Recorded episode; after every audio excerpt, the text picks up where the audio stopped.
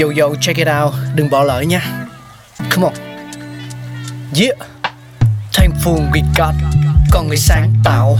Mà sống dồi dào. Tình tuổi trời sao vương cao là tích tắp. Phát minh đầy ắp xây đắp tương lai. Có một không hai nhưng liệu có ai còn nhớ dùng? Xin được gửi lòng biết ơn vô hạn đến những con người không ngừng sáng tạo, mang đến những phát minh mới thay đổi cuộc sống. Thankful we got.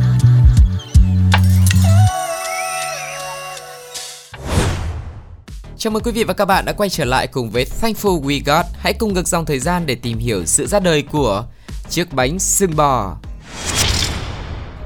Croissant hay bánh sừng bò có nguồn gốc từ Áo chứ không phải ở Pháp như nhiều người nghĩ đâu.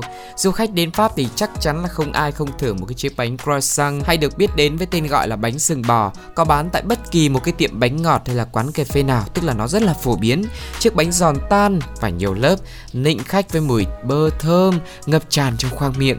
Tên tiếng Pháp phát âm dễ bị nhầm lẫn cộng với cái độ phổ biến của nó tại đất nước này đã khiến cho nhiều du khách lầm tưởng loại bánh này có nguồn gốc từ Pháp Song trên thực tế, nó có nguồn gốc từ Áo và trải qua hành trình dài để trở thành niềm tự hào ẩm thực của Pháp đương đại. Bánh croissant hiện tại được lấy cảm hứng từ loại bánh kefir của Áo Kiffer là một loại bánh nướng hình trăng lưỡi liềm, có nhiều bơ, đôi khi là thêm đường và hạnh nhân nữa. Theo truyền thuyết thì à, bánh Kiffer xuất hiện từ năm 1683 trong một lễ kỷ niệm chiến thắng của người Áo.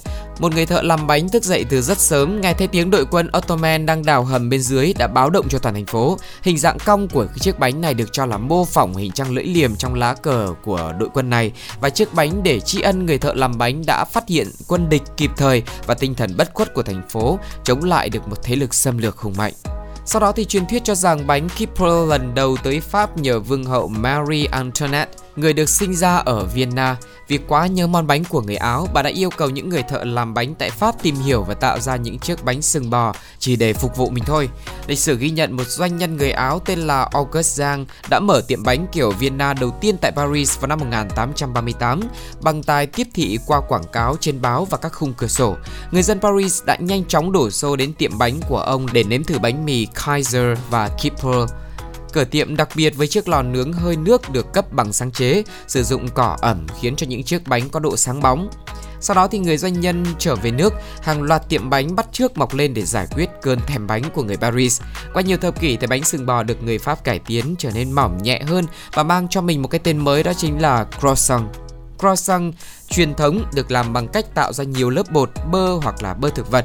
Một lớp bột mỏng được phủ trong một lớp bơ, sau đó gấp lại. Quá trình này tiếp tục cho đến khi có hơn 50 lớp bột và bơ.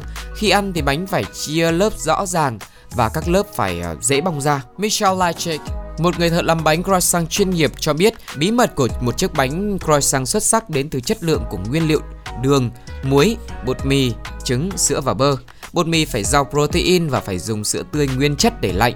Sau khi mà cán phẳng và gấp bột, thợ làm bánh cắt thành các hình tam giác, sau đó cho vào tủ lạnh 12 tiếng để lên men. Và người này chia sẻ nếu mà không làm điều này thì bạn sẽ không tạo ra được các lớp mà chỉ nhận được một cái chiếc bánh mì bình thường, một cục đặc sệt thôi. Hiện nay thì bánh croissant rất phổ biến và được bán khắp nơi trên thế giới. Ngoài bánh croissant truyền thống thì du khách có thể thưởng thức muôn bản những cái kiểu biến tấu như là phủ sô cô la này hay là có cả nhân thịt nguội nữa và nó đã trở thành một biểu tượng du lịch của Pháp cùng với tháp Eiffel, bánh mì baguette. Nhiều du khách chia sẻ là họ cảm thấy ấn tượng với loại bánh này một phần do cái tên khá là khó phát âm. Cách phát âm chuẩn của loại bánh này ấy, thì được cho là nó phải là croissant thay vì là croissant như là nhiều người đọc.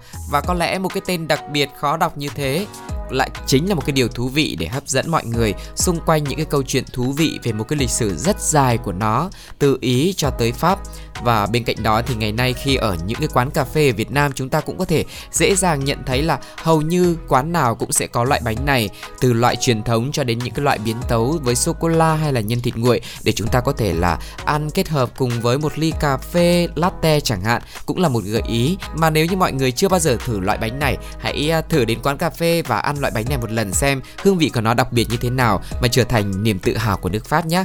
Còn bây giờ thì à, Thankful We Got đến đây xin phép được khép lại. Hẹn gặp lại mọi người trong những số tiếp theo nhé. Bye bye. Oh,